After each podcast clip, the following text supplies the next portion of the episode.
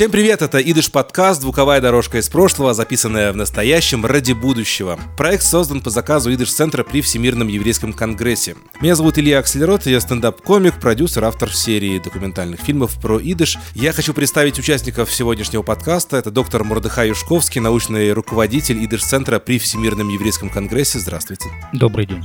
И Рут Левин, певица, актриса и переводчик с идыша на иврит и русский язык. Здравствуйте, Рут. Здравствуйте.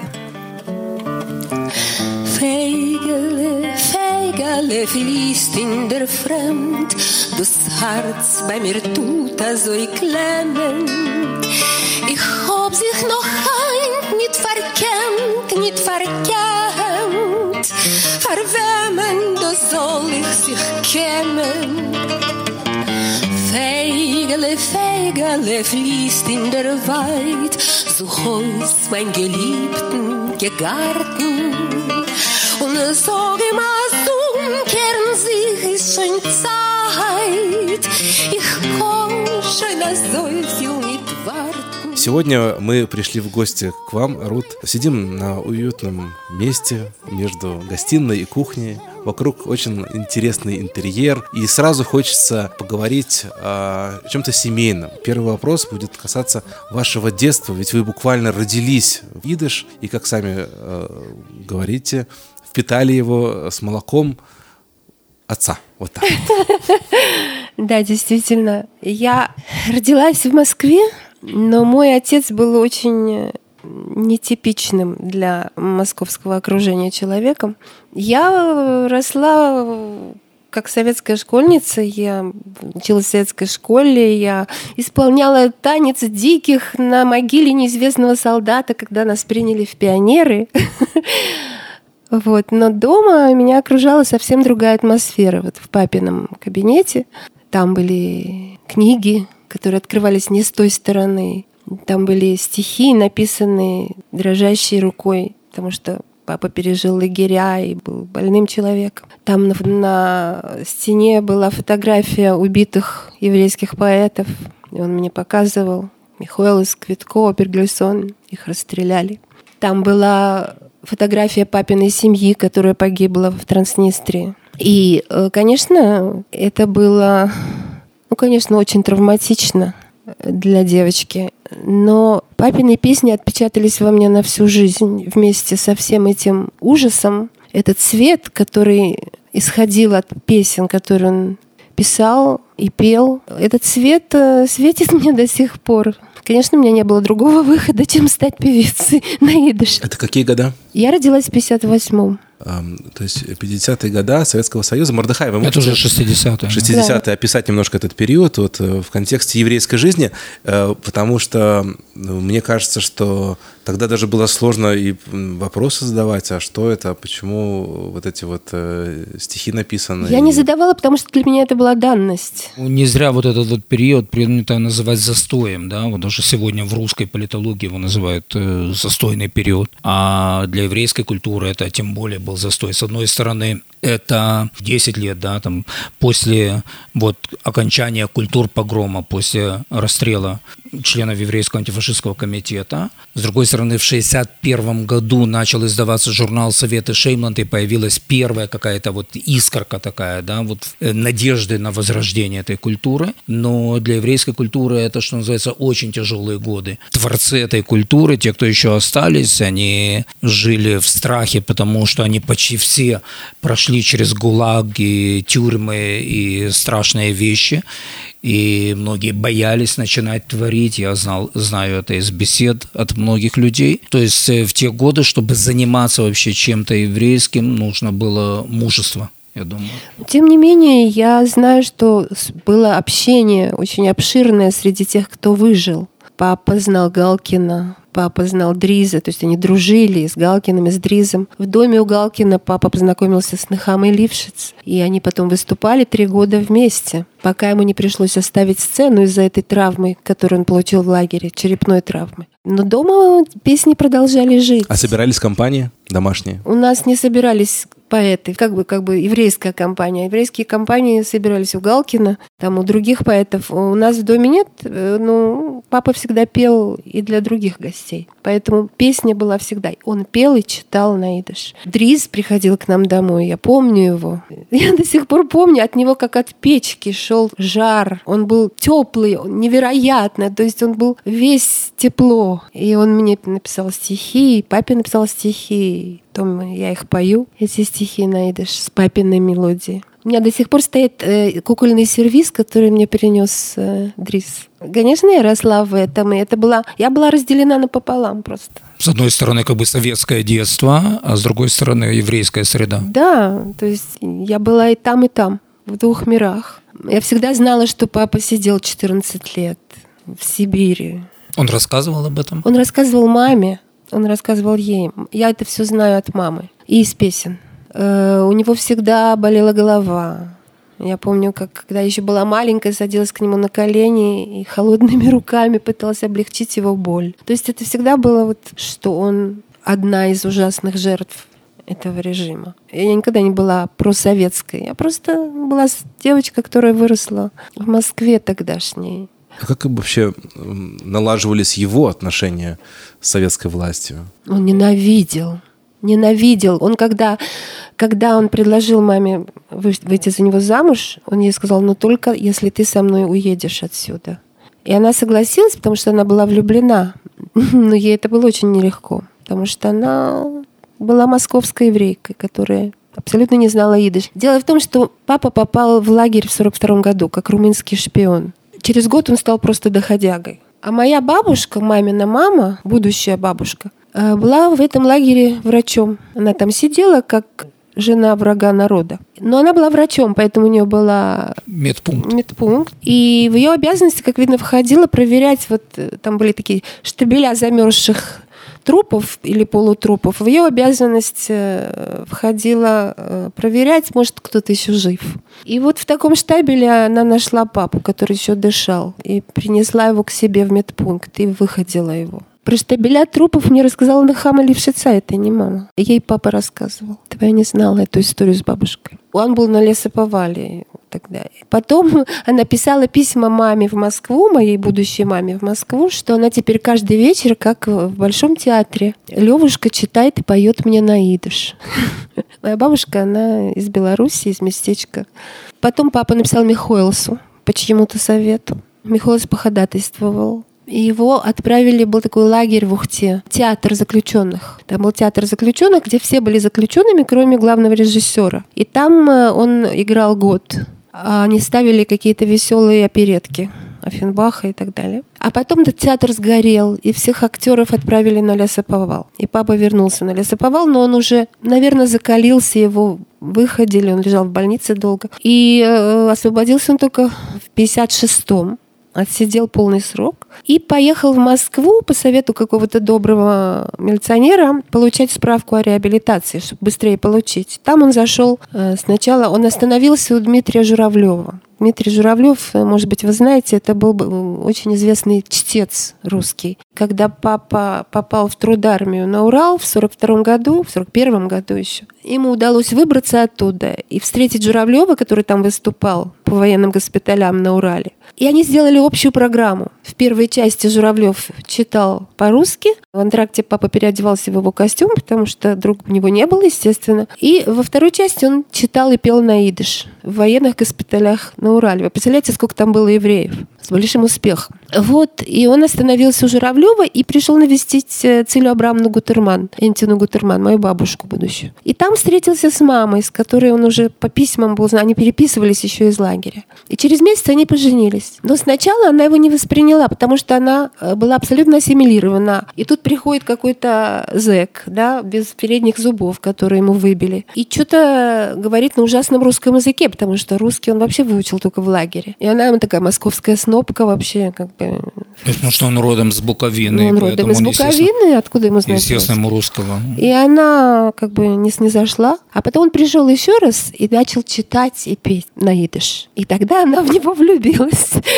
То есть через идыш. Да, да, через, через него в идыш, да. И они поженились. Gänken verbe schwers will mit vorn Dorten spielen sie beim Brut unsere Kinder jorn kleine jüdische Jünglech Borwes und obgerissen sie pfeifen wie die Fege und will von gar nicht wissen. Sie reiten auf die Ziegen wo springen um im Feld. Sie schreien Hester wir! Und vorn euch Welt потрясающая история, насколько вот эта вот абсолютно э, драконовская реальность все-таки э, сквозь нее пробиралась настоящая жизнь и в результате даже любовь. Как впоследствии на вашем э, творчестве отложилось вот это детство, вот эти истории семейные? Получила диплом преподавателя рисования Потом сделала первую степень по французской лингвистике. И когда у меня были выпускные экзамены, папа умер. И я получила диплом. И потом меня как будто вот, то есть меня просто повело. Меня вот из солнечного сплетения что-то взяло и повело. И я поняла, что я должна петь его песню, чтобы он не умер совсем. И я пошла учиться петь к такой... Э, э, Ее звали Зимра Урнат, певица. Я был с ней знаком, да. Да? Она была моей учительницей первый. Ну, вокал преподавала, вокал, да? Вокал, да. да. И я пришла к ней с папиными песнями. И она так впечатлилась, что уже через год мы сделали общий концерт песен Лейбу Левина и объездили Израиль с этим концертом. Потому что песни действительно невероятные. Один раз она привела на наш концерт как ведущего, она привела Бениамина Цемаха. Бениамин Цемах, э, ему было уже лет 80 с гаком. Угу. Э, он был это брат... брат Нахума Цемаха, основателя Абимы. Да, это самый младший брат его, там их было много, но вот э, старший Нахум и младший Беньомин, они как бы играли еще в первом дебуке, который был в Москве в 20... 21 21 году под режиссурой Вахтангова. Вахтангова. И он мне рассказывал, как он привозил на э, репетиции Станиславского. Это была зима, они сидели в санях, Бенемин Цемах был такой очень маленького роста, а Станиславский такой большой. И Станиславский он сохранил такой говорил... патриархальный русский язык еще вот старого покроя. Да, он мне говорил миленькая. Он был потрясающий человек, и он вел в это время кружок, драм-кружок на идыш в университете Барелан, где ты тоже учился у профессора Вайнера. И он позвал меня в этот кружок. И я как бы, я, все еще вообще не очень соображала, что со мной происходит, потому что я чувствовала, как будто я болтаюсь в тумане над всем этим огромным еврейским кладбищем, и я не знаю, что делать. И я даже не пошла. Но он мне еще раз позвонил и позвал. И я пошла. И только когда я встала там на сцену, я почувствовала под ногами твердую почву. То есть, наконец, я обрела свое место вот на сцене в еврейском спектакле. Это, была, это был Готсмахшпиль угу. по Ицеку Мангеру. И я играла Мирала, девочка, которая пошла за мелодией своего отца. И это было совершенно невероятное совпадение. Это был рай, конечно. Вот. А потом э, я играла в Едешпиль, в Мегиле Лидер, я была эстерки. Складывается такое впечатление, что у вас, ну, очень такая ярко выраженная линия судьбы, которая была определена уже в самом начале и просто не давала вам никаких других опций. У этой реки не было никаких дельт и ответвлений. Папа вообще никогда не учил меня петь, но я потом поняла, что он всегда учил меня петь без слов, как бы подспудно. Наверное, он как-то чувствовал, что это мое. Но труд, наверное, единственная из исполнителей современных на идыше, которая вот пришла по наследству, можно сказать, в это. То есть э, это у нее не совсем выученный идыш, потому что все-таки она его слышала, она его через песни воспринимала. И я думаю, что это, наверное, вот привело к такому очень бережному отношению к еврейскому слову. Потому что, опять же, у современных исполнителей на идыше это проблема. Это в основном заученные тексты. Когда Рут поет, это очень глубокое понимание текста и до мелочей. То есть вот до каких-то крупиц. Ну, это, я думаю, еще и наследственное, потому что отец был художественный чтец. Художественный чтец, который стал композитором, но он даже никогда не говорил, что он композитор, он никогда не учил нотную грамоту, он не записывал свои песни. Он ведь на радио работал, да, в Москве? Да, но это э, не радио Идыш, а радио Иврит. Он там работал как редактор, э, который... Мне кажется, что творческая личность — это вот поток, не знаю, света или воды. Ну, меняются головки, там тут душевая, тут э, по, по напористой. Не, жанры меняются, а все равно, что эта энергия выходит. Вот у нас, например, я говорю сейчас про коллег-юмористов, есть такое вот понятие, как иметь право над чем-то шутить. Если ты пережил что-то, то ты, значит, э, можешь с внутренним каким-то спокойствием, да, говорить на эту тему. Вот я даже обрадовался, когда выздоровел э, от короны, что теперь я смогу шутить на эту тему. Я это пережил на себе. Испытал. Имеете право. Да, имею право. Вот. А есть ли ощущение, что когда вы исполняете песни на идыш, э, когда вы играете на идыш, что вы как бы пережили часть этой жизни, э, что вы, просто, вы имеете право, вы не просто э, гость у этого языка? Я уже не гость. Я уже не гость. Раньше да, но я проделала огромную работу, много-много лет я вживалась в этот мир. Болезненный процесс иногда, ну и столько красоты я открыла для себя что это, это просто было неизбежно, чтобы я ее как-то вы, начала выражать, эту красоту на сцене. Потому что мне все время хочется поделиться этим. Вы знаете, э, я расскажу одну историю. Я попала когда-то на литературный семинар, который эм, вел такой Рафа Нудельман. Знаете это имя, наверное, да? И тема этого семинара, и там были Майя Каганская, и Барсела, и Васькоп, по-моему. Тема семинара была, это было через год после папиной смерти. Тема семинара была такая. Почему не существует еврейской секулярной литературы? Это люди, я их не обвиняю, они из Украины. Русскоязычные литераторы. Русскоязычные литераторы, которые просто не в курсе. Все, что они читали, это может быть Шолом Алейхема. В переводе. В переводе. Конечно, в переводе. Или там, может быть, Переца, да, в переводе. Но это же абсолютно неадекватно, потому что я читала Шолом Алейхема в оригинале. Это другая совершенно литература. 100%. Это абсолютно другой человек. Я подняла ручку и сказала, ну, я думаю, что тема заявлена неправильно. Еврейская секулярная литература существует. А я тогда ничего не знала, кроме того, что папа ее пел и читал. Я ничего не... Как бы, я была беспомощна в этом отношении. И меня отмели накричали на меня. я ушла и разрыдалась, потому что я ничего не могла доказать. И с тех пор я вот поняла, что это то, что я должна делать. Должна открыть им эту страну, Атлантиду эту. Атлантида. Мы сейчас переглядываемся с Мордыхаем, а одно из рабочих названий нашего фильма, потому что действительно ощущение, что это где-то утерянный, где-то невидимый и существующий поныне мир. Вы помните свое первое выступление в этом э, мире? Первый выход на публику, которая ждет от вас песни на идыш? Э, мое первое выступление было еще э, при жизни папы и Герша Сегала. Был вечер памяти Зельмы Мербам Айзингер черновицкая поэтесса, которая погибла 18 лет в Транснистрии. Немецкоязычная. Немецкоязычная. Она была кузиной Пауля Целана, угу. написала по-немецки. Когда папа открыл ее поэзию уже здесь, в Израиле. Он не знал, что она писала стихи, хотя он был ее преподавателем в драм-кружке в Черновицах, в еврейской школе. Он просто сел и перевел все ее стихи на идыш. Эта книжка вышла в Перец Ферлак, в издательстве Перец.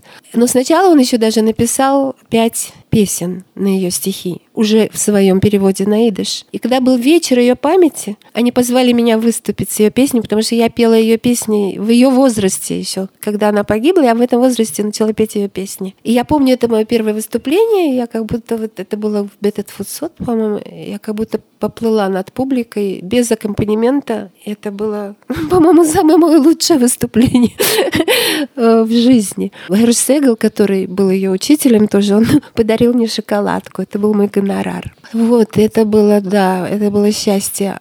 А потом еще был концерт в Иерусалиме, где папа пел и читал, а я пела эти песни. Это было в Цавте здесь, в Иерусалиме, который уже не существует, к сожалению. Это было где-то 80 первом году. А вы можете сравнить и описать зрителей тогда и сейчас? Зрители, которые приходят послушать идыш. Да, я вам могу сказать. Зрители тогда все понимали, а зрители сейчас не понимают ни слова, кроме тумбалалайка, к сожалению. А приходят почему? Поностальгировать? Я не знаю, почему вспомнить приходит. своих э, бабушек, Может быть, дедушек. знает почему. Да, публика поменялась. То есть тогда вот 80-е годы, да, 90-е еще, наверное, было еще поколение, которое, как мы на идыше, есть такое слово, которое очень трудно перевести на другие языки, моцех ойсгелептин идыш. То есть как бы жили на идыше, да, проживали жизнь свою на идыше, и для них слушать идыш и как бы воспринимать идыш, это было совершенно естественно, это часть жизни была. Сейчас те, кто приходят, э, и те, кто, скажем так, потребляют культуру идыш, если мы будем современным языком говорить, это уже их дети. Это уже следующее поколение, которое уже не росло на идыше, оно уже росло там на русском или на иврите, в зависимости от страны проживания, но это поколение уже опять же находится в том возрасте, когда оно себя спрашивает, а что я почерпнул от предыдущего поколения, что я передам дальше. То есть это поколение, которое уже я называю пассивными носителями, да? Бессимптомными. бессимптомными, наверное. То есть они, может быть, многие из них э, воспринимают идыш на слух, что-то понимают, э, далеко не все, но тем не менее, опять же, они слышали идыш, то есть они восприняли его мелодику, хотят каким-то образом в себе это принести. Что будет дальше, это уже вопрос более сложный. Я позволю себе небольшую рекламную вставку сделать. Э, Мы эту тему поднимали в нашем втором фильме, который называется «Идыш жив». Его можно найти на YouTube. Вообще посмотреть все серии. Но вот именно тема бессимптомных носителей, которые вдруг пробуждаются в них вот это вот желание заговорить или хотя бы быть частью культуры, э, которой принадлежали их э, родители, бабушки, дедушки, в общем, их предки, оно очень ярко выражено. Мы ходили на встречи учеников идыш и видели там абсолютно молодых людей, которые не знали ничего про идыш, кроме того, что их бабушка говорила на этом языке. И у них вдруг проснулось желание на этом языке говорить. А когда мы дали объявление э, в Фейсбуке, что мы делаем идыш-вечеринку, Рут, я помню, вы тоже принимали участие вот в этом вечере, было, ну, все Набито место, всё. место набито людьми, которые, которые пришли послушать, и вот там были люди разных возрастов, и кто-то понимал, а кто-то просто хотел прочувствовать это, вот эти вайбы, если можно сказать такое. Эхо, эхо. Э, Да. Эхо культуры. Когда я выступала в Бетлевике, в скорости после папиной смерти, там еще была публика, которая его помнила из черновиц. И они понимали все, ничего не надо было переводить. Сейчас, когда я выступаю, я всегда сначала Нужно объяснение даю давать на перевод, иврите, да. конечно. Ну. Рут, э, вопрос э, чисто профессиональный. Вот как ты подходишь к подбору репертуара? Я знаю, что твой репертуар, он не похож на то, что поют, дру- м, ну, скажем так, другие исполнители. Вот. Твой репертуар очень особенный, он, скажем так, менее популярные песни. Вот как ты подходишь к этому? Ну, так как все, все это началось э, из-за папы, и я хотела, чтобы его песни не умерли, то, конечно, мой репертуар поначалу э, состоял из э, папиных песен. Потом он расширился очень сильно. Туда вошли песни других композиторов, туда вошли песни э, и тоже, туда вошли театральные песни. Конечно, чем больше я в этом мире находилась, тем шире становился репертуар. Я выбираю, э, во-первых, э, то, что мне просто нравится, то, что мне нравится с точки зрения поэзии и с точки зрения музыки. Иногда я пою песни, которые, собственно, уже запеты, но я их пою по-другому, я их стараюсь исполнить так, чтобы заново осветить, собственно, их запетое содержание. Дать новое звучание. Дать, да? э,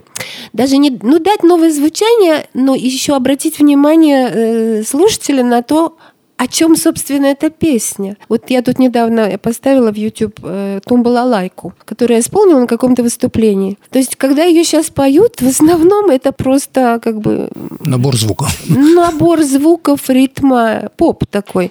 Но там же совершенно прекрасные слова. Это замечательно, это волшебная песня, это песня о волшебстве. Песня, которая такая глубокая по своему содержанию, она, она черпает э, да, свои слова из каких-то народных глубоких источников. Э, Она прекрасная. Мне ужасно обидно, что ее так поют. Я не в первый раз слышу вот это вот ревностное отношение. И понятно, почему ревностное к языку, который для большинства, наверное, людей сейчас является чем-то достаточно поверхностным. То есть я не буду говорить про других, я буду говорить про себя. И до того, как мы начали работать над этим проектом, глубже тумбалалайки тоже не копал, потому что, ну, идыш — это что-то абсолютно из прошлого.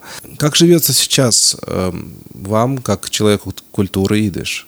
Если на это спрос, приходится ли адаптироваться к ну, новым запросам? Нет, я не адаптируюсь к новым запросам.